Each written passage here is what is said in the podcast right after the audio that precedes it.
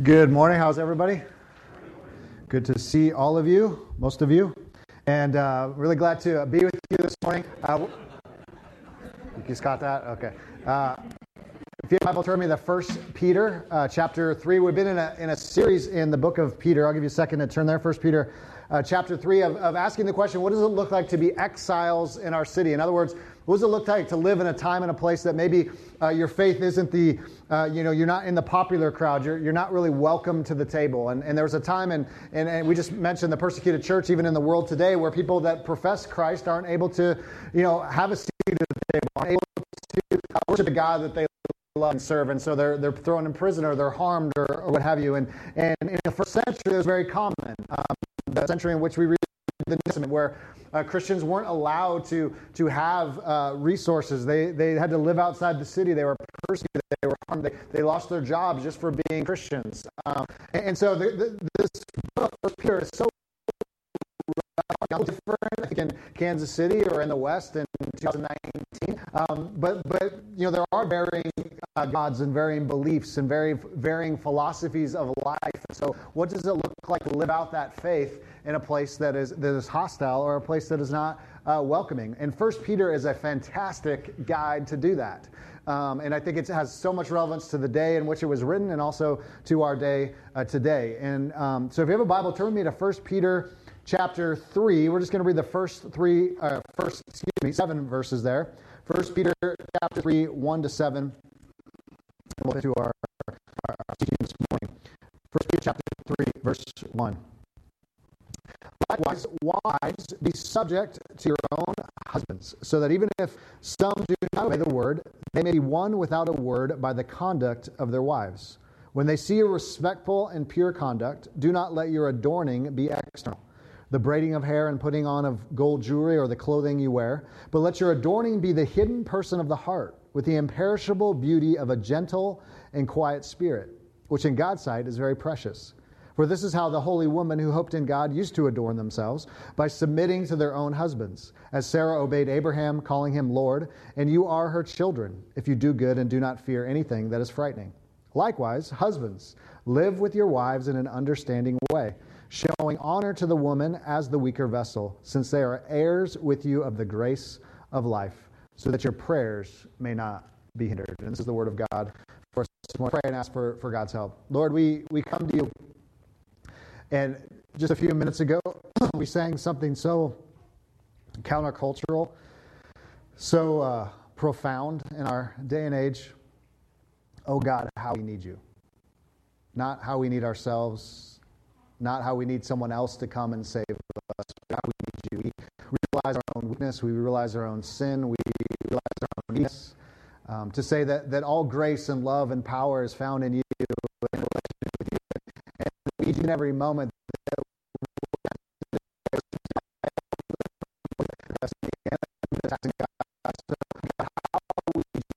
each of us each and every moment of our that are difficult to understand. There's things that we don't understand. and We ask this morning that you would search us, us, that you would push on us, that you would challenge us, you would convict us, you would comfort us, you would encourage us wherever we are we look at your word and we don't fully understand everything, God, but that you would meet us and know that you're a good father, a gracious, loving father that has good for us, and that you've revealed yourself to us, that you want to speak to us and show us the path of life and. So help us now. I pray in my weakness you'll be strong. In Jesus' name. So, exiles and marriage. So, I, I want to say just a, a, caveat as we kind of move through uh, the letter. We have a few more weeks in, in, in, Peter. Is as we look at marriage this morning, I think the temptation for maybe some of us will be to check out. And here's why I don't want you to check out because there's different people uh, in, in, our church this morning and, and maybe visitors as well. Is that the reality for us is that, that some of you aren't married, but you will be married one day. So, check out. Um, some of you are married right now, so definitely don't check out. There's something for you. Uh, some of you were married and may never be married again. And, and, then there's probably for all of us, wherever you are this morning, is that you are going to find yourself ministering to someone who is married. A word for you this morning. Because the word of Is for teaching and correcting and every good deed and training in righteousness. And so, so, the, so the reality is when we sit under uh, teaching and preaching, it's so easy to think, well, I'm not a parent yet, so why would I listen to teaching on parenting? But the reality is you're going to find yourself having all kinds of conversations, and the Word of God is going to be there for us to say, well, how would I minister to this person who's struggling like something in a marriage? We all have friends and family and coworkers and neighbors that are married, right? So there's going to be times where you go, they go, I don't know what to do. You, you maybe you have something you can offer me. What would I be able to offer uh, them? So this morning we're going to look at marriage for a moment and what that means and what that looks like in light of 1 Peter. Now, if you have been following along for the last few weeks, it's very important for us to remember kind of the flow of the letter of 1 Peter. It's been moving this particular uh, uh, the last few weeks as we've been looking at this submission. It's to life before those that don't believe what we believe, that they would be drawn to Christ. In other words, uh, by as we follow Christ, and we are rooted in this living hope we read about chapter 1, and as we are rooted in this reality that we're a chosen race, a, a holy priesthood, we have this new identity in uh, Christ, that we're sojourners and exiles. As we're rooted in these things, live such lives among others, what you believe, that they would be drawn to this Christ that we love and serve and having all of that identity, in that reality, now it says, well, how do we live? This is where we're going the last two weeks. How do we live all the different relationships and authorities that God has placed, placed in our, our lives? And so we looked at, you know, uh, being subject to human institutions or, or, or, human authorities. It could be, be government or, or, or, anyone that has some kind of authority in our lives. What does it look like to be submissive to those things, the things that God has aimed and placed in our lives? We would say, relationship, the employer servant. That, in, in this context, again, it would be this kind of employee-employer relationship. How do we submit to people that maybe uh, to us or, or, or don't believe what we believe in the working context? How do we deal with suffering when people don't believe what we believe and want to us, like our friends and brothers and sisters in India or China or wherever uh, that are that are being being persecuted. But but this morning is well, how do we submit in this primary relationship of husband and wife? Or even if we have maybe a spouse, and that's where we're going to go this morning, and that's why we're going to look at the context here for just for a moment. Is what if we have a spouse that doesn't believe what we believe? We're actually married to someone not a Christian. What do we do? And that's where we pick it up in 1 Peter chapter 3. Did you catch that? It's kind of interesting context in verse 1. Otherwise, wives, be subject to your own husbands, so that even if some do not obey the word, they may be won without a word by the conduct of their wives. So, in this context, in the first century context, there would be all kinds of people uh, that had a, a non Christian background coming to faith. And, and, and let's say a, a woman who's married to a man comes to faith in Christ, as a follower of Christ. Now, what do I do if my husband doesn't believe what I believe? What am I supposed to do? And that's why Peter's addressing that. If some do not obey that. So there's also an assumption that some will be believers as well. So maybe the husband and the wife are believers, and that's a, little bit of the conversation. But he's saying, well, how do I live if he doesn't worship the same God I, I worship? Live such that you may be won without a word by the conduct of their wives.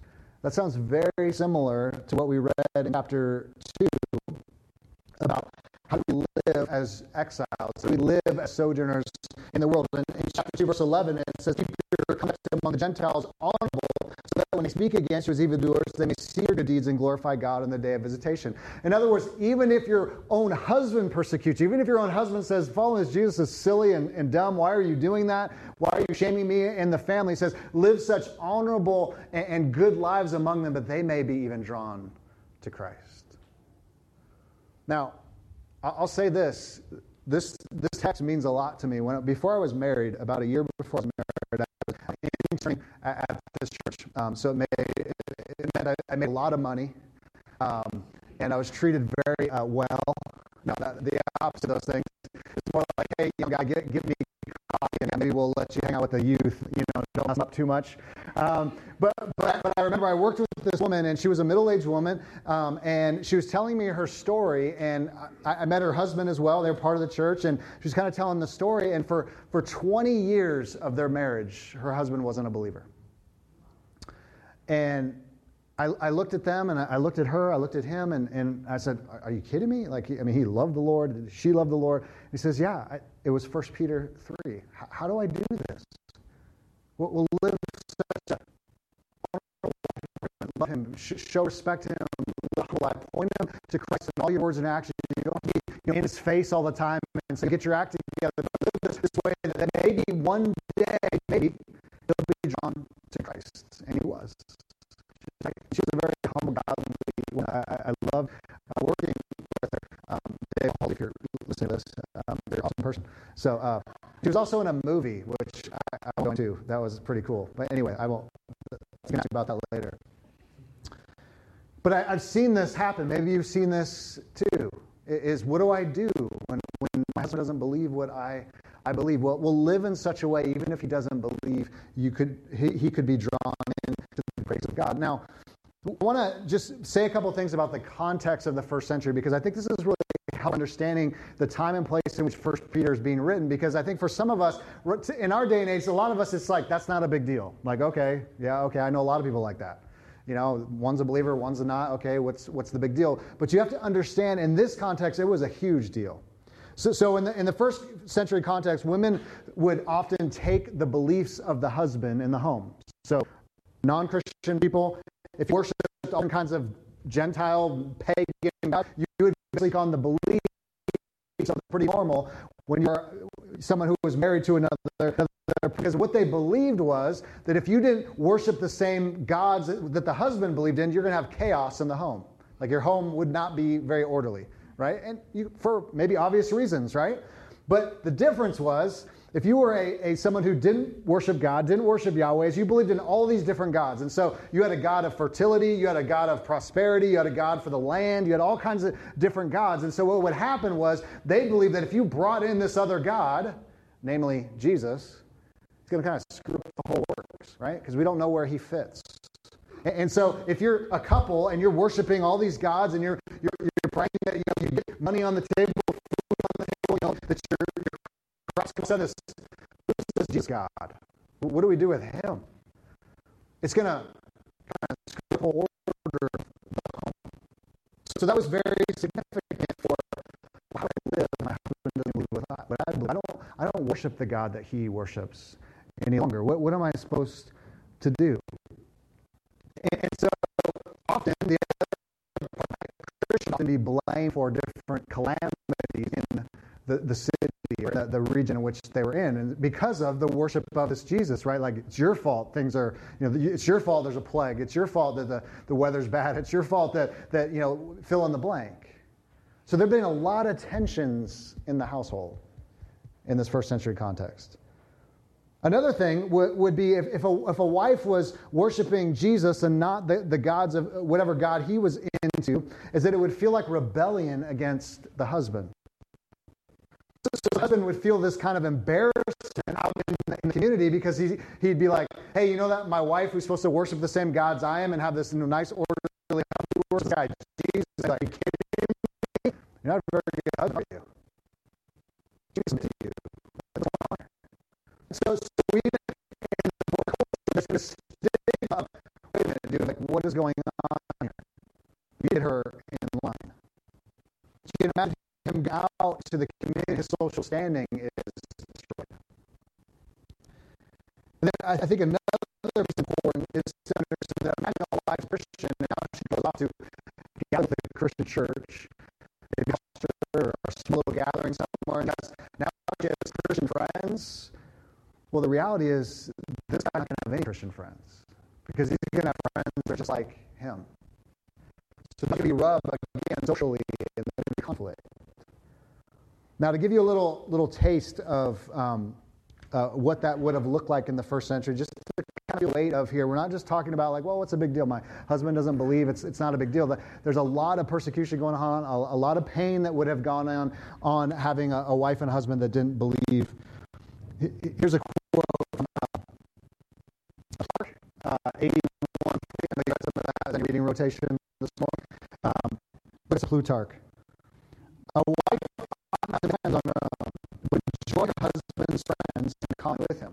Kind of what I said, the same friends, the same God. The gods are the first and most important friends. Therefore, it is becoming polite to worship and know only the God's husband believes in, and to shut tight upon all particular rituals and superstitions. Are religions like Judaism and Christianity the of Isis and, and Serapis, for which no God do secret rites performed by a woman find any favor. Since some men cannot well endure the sight of scarlet and purple clothes, while others are annoyed by cymbals and drums, what terrible hardship it is for women to refrain from such religious things and not disquiet or irritate their husbands, but live with them in constant gentleness. So, in other words, honey, you're not allowed to have any friends that are Christians. You're not allowed to have any uh, friends. Your, your ultimate friend needs to be the gods in which I worship. So, of this passage, back, are you willing to suffer? Are you willing to be appreciated for what you believe? For even when the husband doesn't believe what you believe, does that look? Are you still going to trust yourself conduct, by my, my virtue, godly virtue, that they will actually be won and drawn to Christ. That in some ways, I would even create a home that's, that is orderly, even if we are on different faith pages, if you will. So that God has a chance to work right in the midst of it, just like my friend David Olson. So, a little context. Now, how is wives, and we'll talk about in just a minute, how are wives supposed to live out their exilic, uh, we've been using that word exile, but exilic identity as wives in the world. Now, here's what's interesting about our text it doesn't get into like extreme particulars and specifics, and I think that's really important to remember. So, likewise, wives, be subject to your own husbands, so that even if some do not obey the word, they may be won without a word by the conduct of their wives. So there's something about our, their conduct, right? Their, their godly conduct before the husband would be drawn to Christ and say, This God is who he says he is. Realize, adorning be eternal, the braid of hair and the putting on of gold jewel and the clothing you wear, but let the adorning be the hidden person of the heart, be a gentle and quiet spirit, which is God's sight is very precious. For this is how the holy woman who hoped in God used to adorn themselves by submitting to their own husbands, as Sarah obeyed Abraham, calling him Lord. And you are her children, if you do good and do not fear anything that is frightening. So, wives, be subject to your own husbands. That's a command. That, that, you would lovingly, gladly submit to your husband because you know that God has designed, have, have designed men and women to uh, the same God, made in the image of God. And, abilities and counsels aren't different between men and women, but, but there's a, a, a particular order in which God has called men to lead in their homes, even if he's not a believer, as in our context. That it would be good and right because God ultimately is your authority, that God is ultimately the one who, who says, hey, hey, wife, this is how you are to live, that He's the one we, we ultimately bow down to. But notice the, the context. Again, not a lot of details here, but it's saying be subject to your own husband. You're not subject to anyone else's husband. You're not subject to any other men, men in general. Just it's not he's saying, no, no, I want you to be very clear that this is a choosing, that you have to submit yourselves before this this man. Again, not someone else's husband or not other, other general, but, but your husband, the one who's in your home. That's where the authority lies in the household. So this means the husband and wife have to figure out kind of what does this look like? It's going to look like different for everybody. I think there's too much, and this is, I, have a little joke with any pastor that wants to be like the, the marriage pastor or start conferences and talk about marriage. Go for it, man. Good luck. Um, because basically you just set up and said, hey, this is how marriage should look, and here's what you need to do, and here's all the tips, and here's all the tricks. But, but the reality is that for every personality, temperance, gifts, abilities, the submission piece is going to look very, very different from house to house and couple to couple. And we have to trust that God in His good grace and by His Spirit is going to show us what that looks like for, for a husband to lead his life, to serve his life, as, as Peter would or Paul would say, to give his life up like Christ gave life for the church, to serve her and love her, and to watch her, whatever that looks like. I don't know that looks like exactly. Is crazy. Well, wash her in the Word you got Romans every morning, and you wait for and you show her. That's what that looks like, right? I mean, I've heard that. No, it'll look different for, for hairs. It's going to look different tabernacle It's going to look different for the and it's going to look different for the business. It's going to look different in my home. So this freedom how this is kind of worked out. But I think at the core of it is to say, am I willing to submit myself to Christ and willing to suffer even if my husband doesn't believe, but I believe or I'm crazy? Or even at times when it's difficult, like, we're not saying this is a blind submission whatever he says goes. If it doesn't accord the scripture it's abusive and it's, it's against the law, of course not. We're not, we're not talking about that at all. But that God has designed things in a certain way to function in good harmony as we submit ourselves to God. And I think what it comes down to often is how we see God. Do we believe God's a good father? That he's a good God, that he's a gracious, loving, merciful God, that, that everything he tells us in his word is for our good and his glory, right? I mean, that's, that's where it comes down to, right? It's so easy just to read things and go like, no, I'm not doing that. That doesn't work in 2019. Really? It doesn't? So the eternal, holy God from all eternity, who has all the wisdom in the universe, who created the heavens and the earth, somehow is out of touch in 2019? Or have we lost our minds? Do you know yourself, right? I can't even remember phone numbers anymore, right? Because of cell phones, right? I don't know anybody's number. Like if, if I lose my phone, I'm like, sorry, I'm never talking to you again. Right? If like the computer gets a virus, I'm like, sorry, I don't know your email. We're done, right? We stop, we stop communicating, right? Like my kid asked me the other day, um, how do you subtract fractions? I don't know. Like I tapped out of math. We're done, son. I'm sorry. Dad is helpless. But it's like when we know, are we, know who we really are, we get to know the universe, the, the God of all wisdom and all power and all knowledge knows way than I do. And he loves me way more than I could ever love him or love anyone else. And he knows how the universe functions and he knows how it's designed and how it's to work. How dare us raise a fist and go like, uh, you don't know what I'm talking about. We're more enlightened now. Really? How's that working for us? And it's easy to read texts like this and say, well, they are first century people. They're just, you know, they believed in weird gods. And okay, so we don't believe any weird things now? Are you kidding me? Have you been on the internet? There's all kinds of craziness on there, right? So there's this beautiful authorities that God has given us, all these areas in our homes and, in our workplaces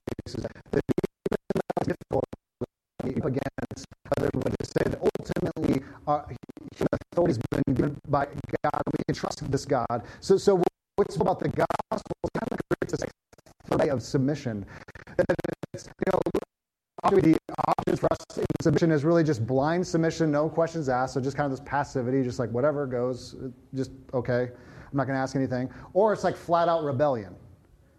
So there's nothing in the middle, right? But I think it it's kind of in the middle. It's we understand that ultimately Jesus is Lord of all people and all things and all cultures and all homes. I can I don't have to blindly submit if that submission is evil and gross. But I also don't have to rebel either. That I trust God He has good for me and He's designed things to work in a certain way. That's what's so radical about the gospel. Because I think we're not good with nuance, amen? Right? That's where the internet's got problems and Facebook, right? It's like, no, it's either this or it's this. There's nothing in the middle. It's always this or this, right? But it's, what's beautiful about the gospel, it always kind of does this weird thing on a kind of work side. It's like, it's not rebellion, it's not just passivity. It's in the middle that there's times we say, no, no, no, that's right. And there's times we have to gladly submit and say, oh, yes, it's beautiful and right. And I think God gives us His Spirit and His grace to do that. And, and also, what, what's another thing from our text that I think is really important is that the gospel kind of also illustrates what true beauty looks like for a woman and for a wife. Did you catch it, verse 3? Do not let your adorning be external, the braiding of hair and the putting on of gold jewelry or the clothing you wear, but let your adorning be hidden person of the heart with the imperishable beauty of a gentle and quiet spirit, which God's sight is very uh, precious. first century, if someone was, was kind of dolled up and had a lot of jewelry and, and, makeup and all kinds of different, I don't even know if they had makeup, uh, it might have been a little different in the first century, but, but you know, it's very obvious they're, they're kind of prim and proper. Actually, some people would kind of look at them and go like, are they kind of a seductress of some, some kind? Like, is there something going on here? And that was even in non-Christian cultures. But, but I love what, what Proverbs 31 says that, that um, if you go to Proverbs 31, verse 30, beautiful text for women and wives to, to uh, walk in. Charm is deceitful, and beauty is vain, but a woman who fears the Lord is to be praised. Now, I know this text has been butchered in more ways than Sunday. That so, Pastor, this is what that means. Like women can't, you know, take showers and wear makeup and wear nice clothes and have jewelry. Is this what this is talking about? This is why I don't like Christianity and I'm out of here. That's not what it's saying. He told us what it's saying. He's saying there's a limit to the external, but what matters is this internal beauty, this internal virtuous beauty of a godly character, of a gentleness and a spirit that, that, that, that, that is orderly and, and a peace and a joy, that, that, a tranquility and even keeledness that comes from, from God. Like, don't reverse the two. Don't think it's the same thing, because it's not. Right? That's where we've been lied to in, in social media and internet and, and, all these things. It's like, like everyone, oh, everyone looks great, right? We have all nice clothes and we're doing this thing, we're going on these trips and all these things. But what about character? Does character not matter anymore? Apparently it doesn't. Because we, we look at all the things we've accomplished. We look at how we look and where we live and the cars we, we drive, and yet, yet, yet an inner, gentle, humble spirit doesn't really matter anymore. But that's exactly what Peter is saying. He says that's actually where true beauty is found, and that's the beauty that God cares more about. Man looks at the external, God looks at the heart and says, I care more about who you're becoming as a woman than what you wear. Are you kidding me? You're going to run after that? And I'm not indicting any woman in here, by the way, because I, I, I, don't think it's just a, you know, this is a woman problem and only women care about. Like, please take showers, right?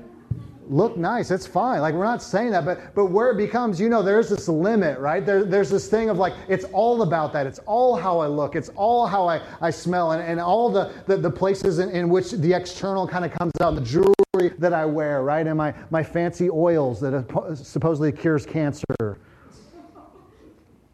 whatever it is, right? But he says, no, no, that's not what a beautiful wife is. It's someone who's gentle um, in, in spirit. Now, what does that, that actually mean?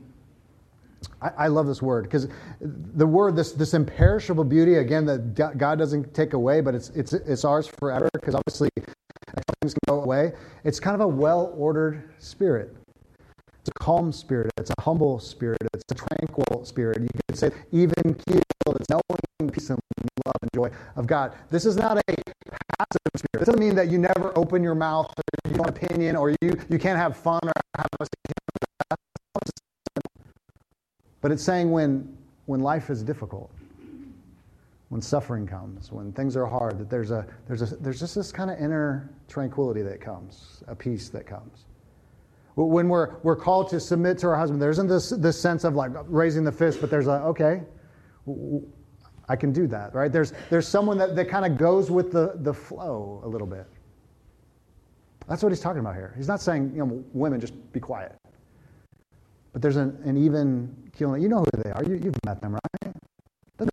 Mean, you have some of that's personality, but I think some of that's the spirit of God. It's just like when life, when life kind of falls out, it's just like, okay, we're gonna we're gonna walk in this. I'm gonna trust God in this right? It doesn't mean I don't have my moments of crying and weeping and sorrow, right?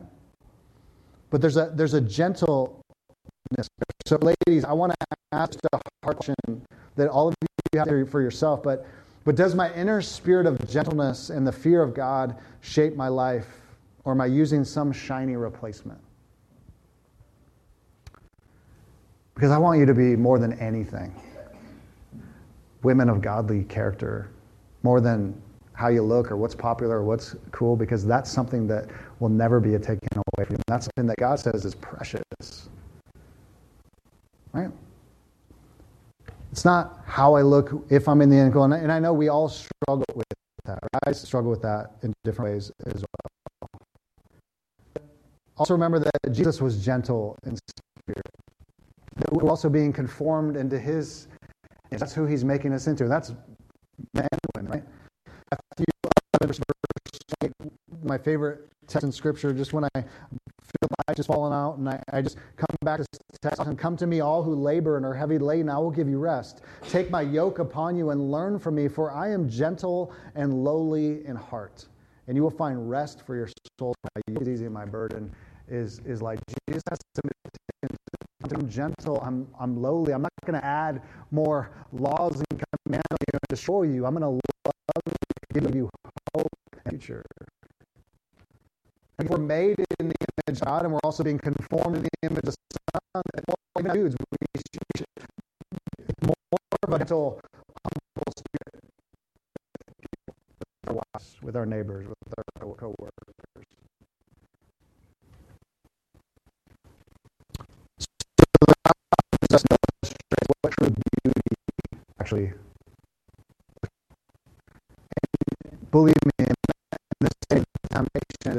what a good marriage looks like. And we got to have, you know, a certain kind of house, certain kind of car, certain kind of job, certain trip that we go on, and all these kinds of things. That is going away. The child said everything that you own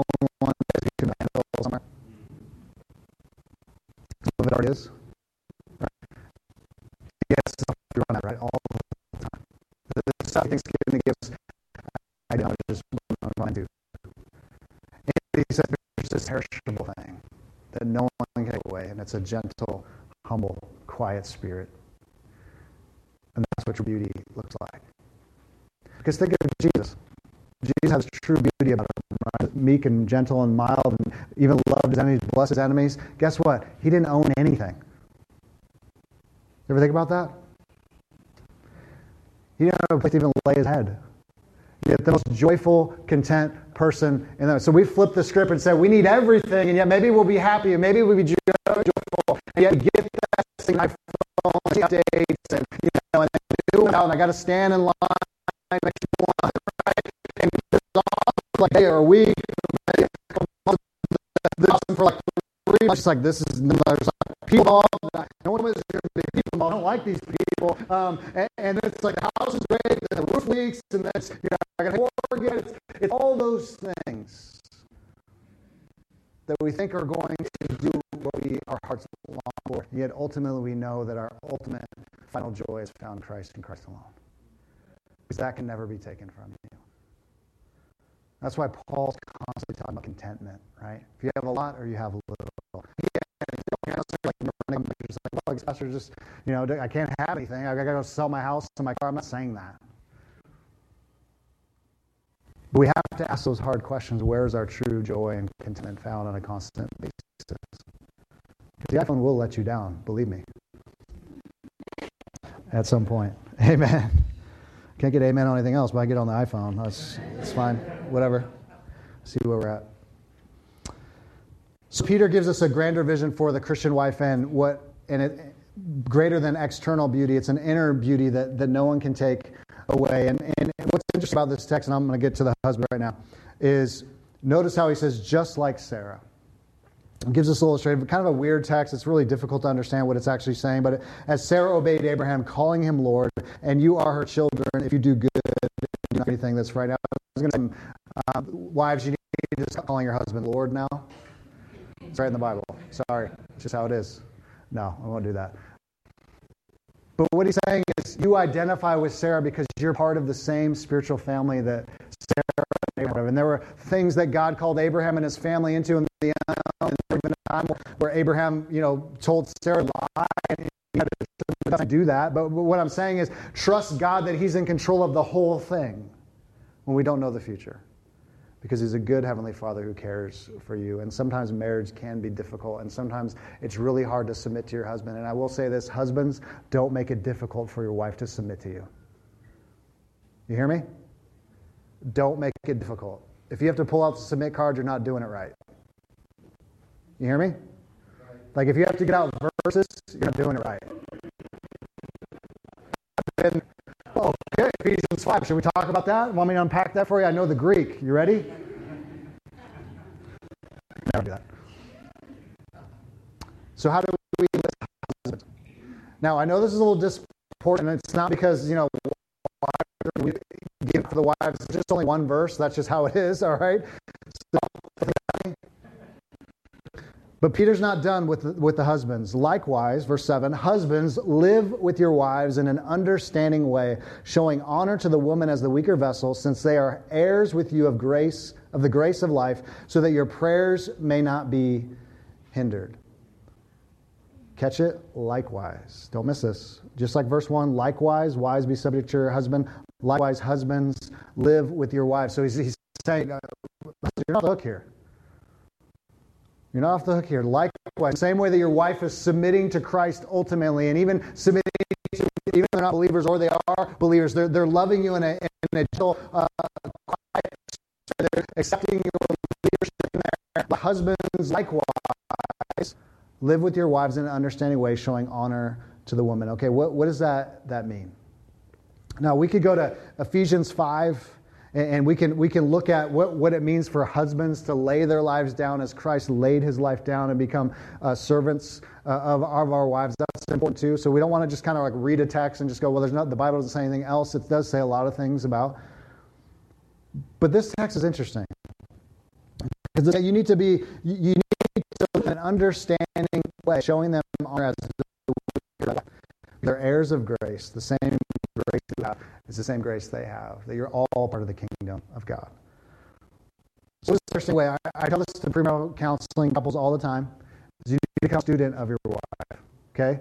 And this is really difficult for dudes, okay? A student of your wife is actually taking the time to understand them their pains, their hopes, their dreams, their emotions, their feelings. I know guys were walled off emotionally. It's very difficult at sometimes to go to those deeper places, but but to really understand their personality, their gifts, their their abilities. Because what I find is a lot of conflict in marriage really is over temperament, or it's over gifts, or it's over how they were raised, or how they do conflict, or how they do uh, communication. But you need to be understanding. Take the time to go. What makes you tick? Having those back and forth conversations. What do you like and not like? What worries you? What, what makes you anxious about the future? Actually, take the time to be a student of your wife. Now, believe me, I'm 23 years in with my wife. Uh, we've been together 23 years. School, 12. I've been married 18 and a half years. I'm still my wife. It be changed over time, right?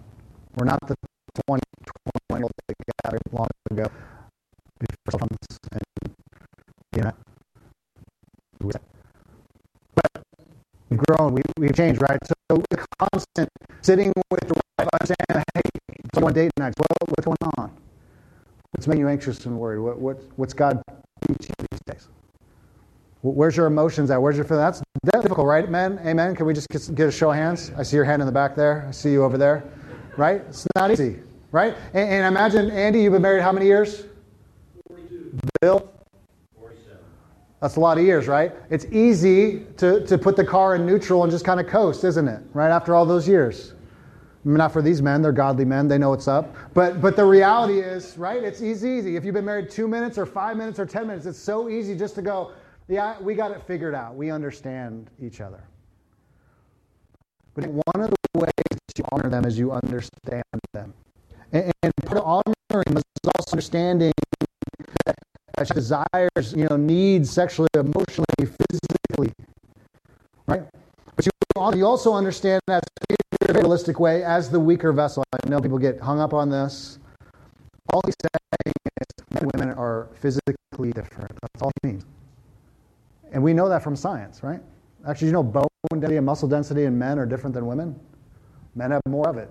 They're just wired differently. So he's saying physically, he's not saying emotionally, he's not saying intellectually, he's not saying gifts, he's not saying in light of God, uh, as an image bearer of God, or, or how they serve in the church of the world, that somehow they're inferior or anything like that. He's not saying that. He says, understand that they are actually vessels. So you need to love them and care for them and provide for them and protect them because of those realities. Doesn't mean you have to be macho man, you know, machismo guy. That's not what it's saying. But understand how you're wired differently. That's why your wife does want to sit down and talk about her feelings, and you're just like, can can I just watch Netflix? Can can we do something else right now? Because I'm emotionally walled off. I'm dead inside. We, we want to talk about this? Are we sure? Right? That's why when guys get home, you ever do this? You get home and, and, you, and your wife goes, Hey, how was your day? Fine. Can you elaborate on that? Yeah, it's fine. I know. Some stuff happened. There's some people, some mean people. I don't know. Right? And your wife's like, like going like beat by beat, like the whole narrative of the day. And then at 823, and the kids were here. And then, right? Anybody? Nobody? Just my house? Okay, and I'm just like, you know, trying to stay awake and just trying to, it's like, I love you. First Peter says I need to be understanding and, and you know, I gotta, I gotta engage, I gotta be a student of your wife, right? We're just made differently. Watch boys and girls play on the playground. They're very different. My boys want to jump off the top rope and wrestle and throw elbows. And my sweet girl is just like, can we, you know, have some tea and dress things up? Right?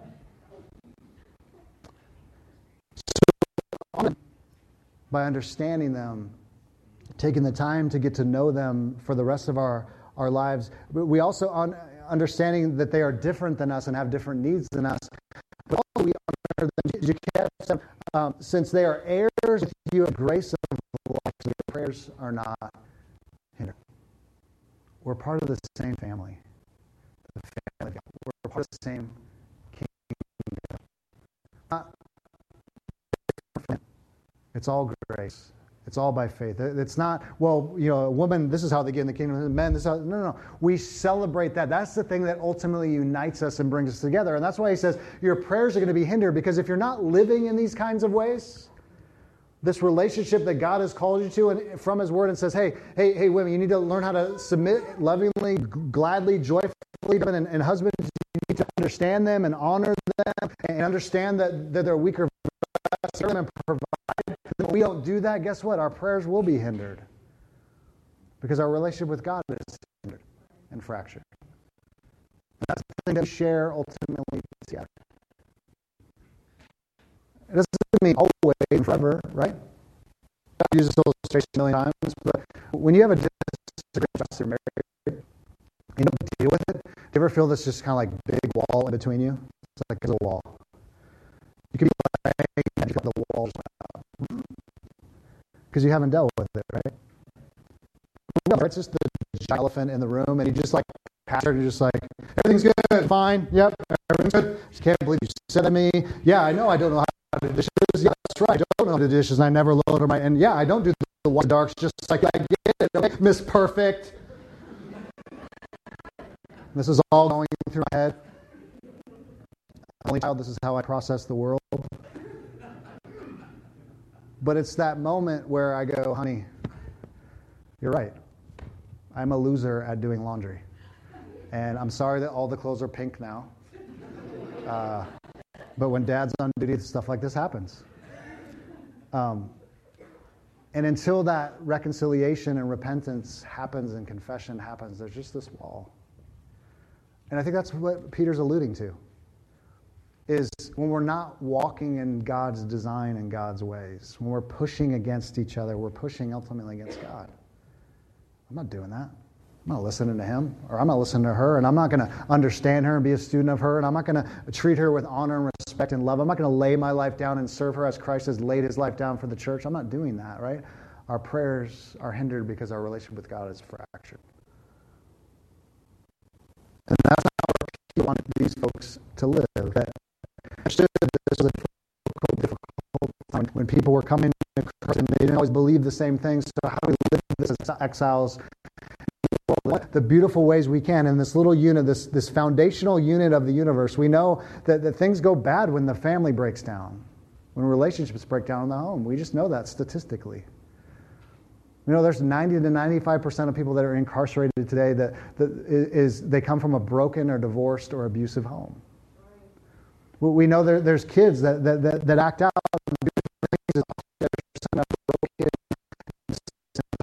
That doesn't mean you're going to be a murderer, going to be in prison by any means. But we know God has wired and designed this very bait unit of how it functions in a way. When it goes off the rails, the whole world is off the rails. Just, we know that, right? I, I come from a divorced my, my, my folks got divorced when I was a teenager. And one of the things I love with my parents used to tell me is, it doesn't affect you, Ryan, between me and your dad. Really?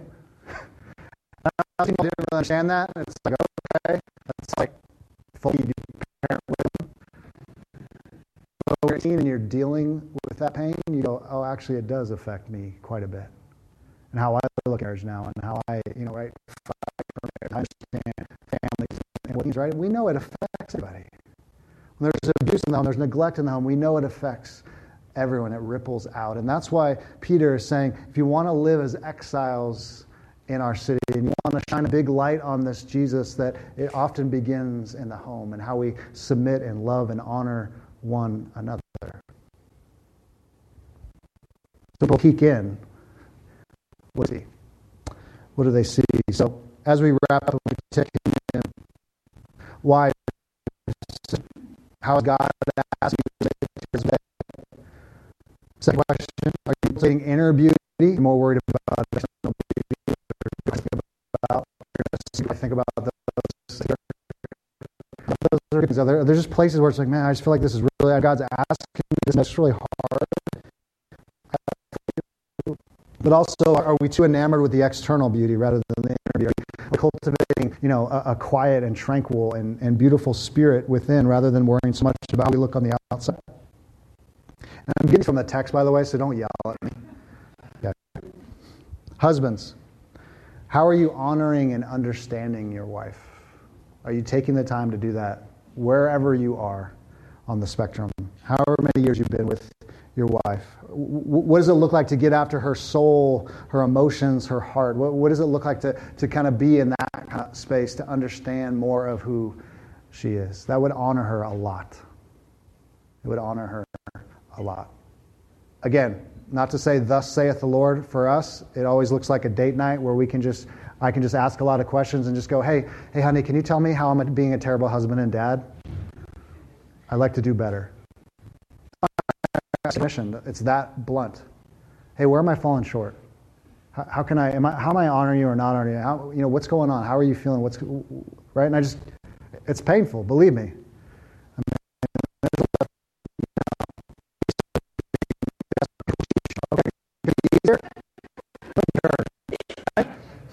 there's like one thing wrong with her, and there's like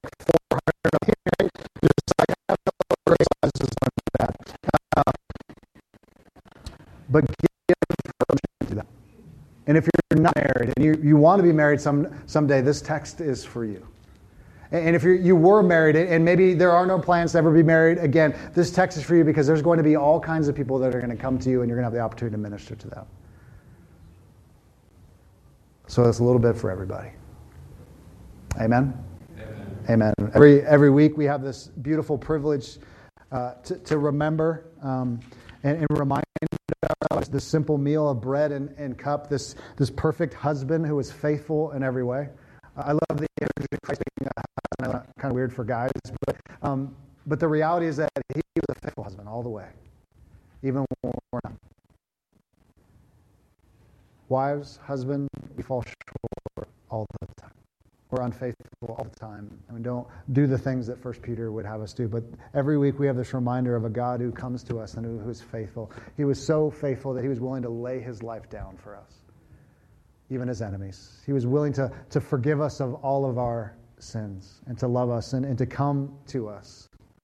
And that's what communion is about. It's the bread representing the broken body of Christ and the, the representing the blood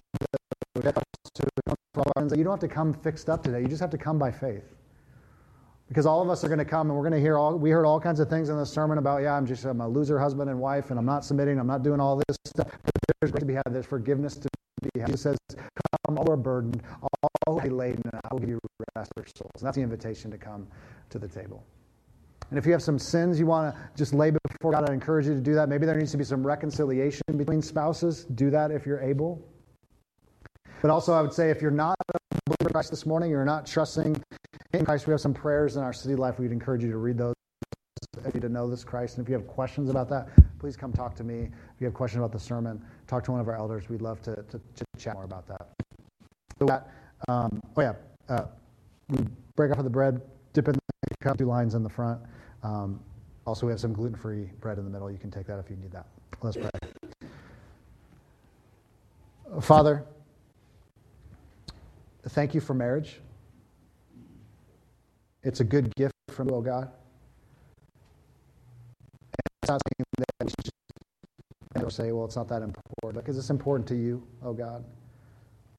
And yet, on another sense, it's not an ultimate thing either. Um, one day in the new heavens and new earth, there, there won't be marriage anymore. But in the meantime, God, we know that marriage is built and wired to reflect Christ's relationship with the church, a God who comes and lays his life down for the good of others. And so, God, I pray that you would encourage us as men to lay our lives down for our wives, and wives to, to to our husbands even when it's difficult, but not in a, in a passive way, not, not asking any questions or, the husband you know, abusive or harmful or any of those ways, but also not in a rebellious way either, but finding our ultimate joy and satisfaction in Christ, ultimate authority. And we know this is all very, very difficult. So we need your grace, we need your love, we need the Spirit working in and through us. So help us, oh God. We pray this in Jesus' name. Amen. Come and celebrate the Lord's Supper with us.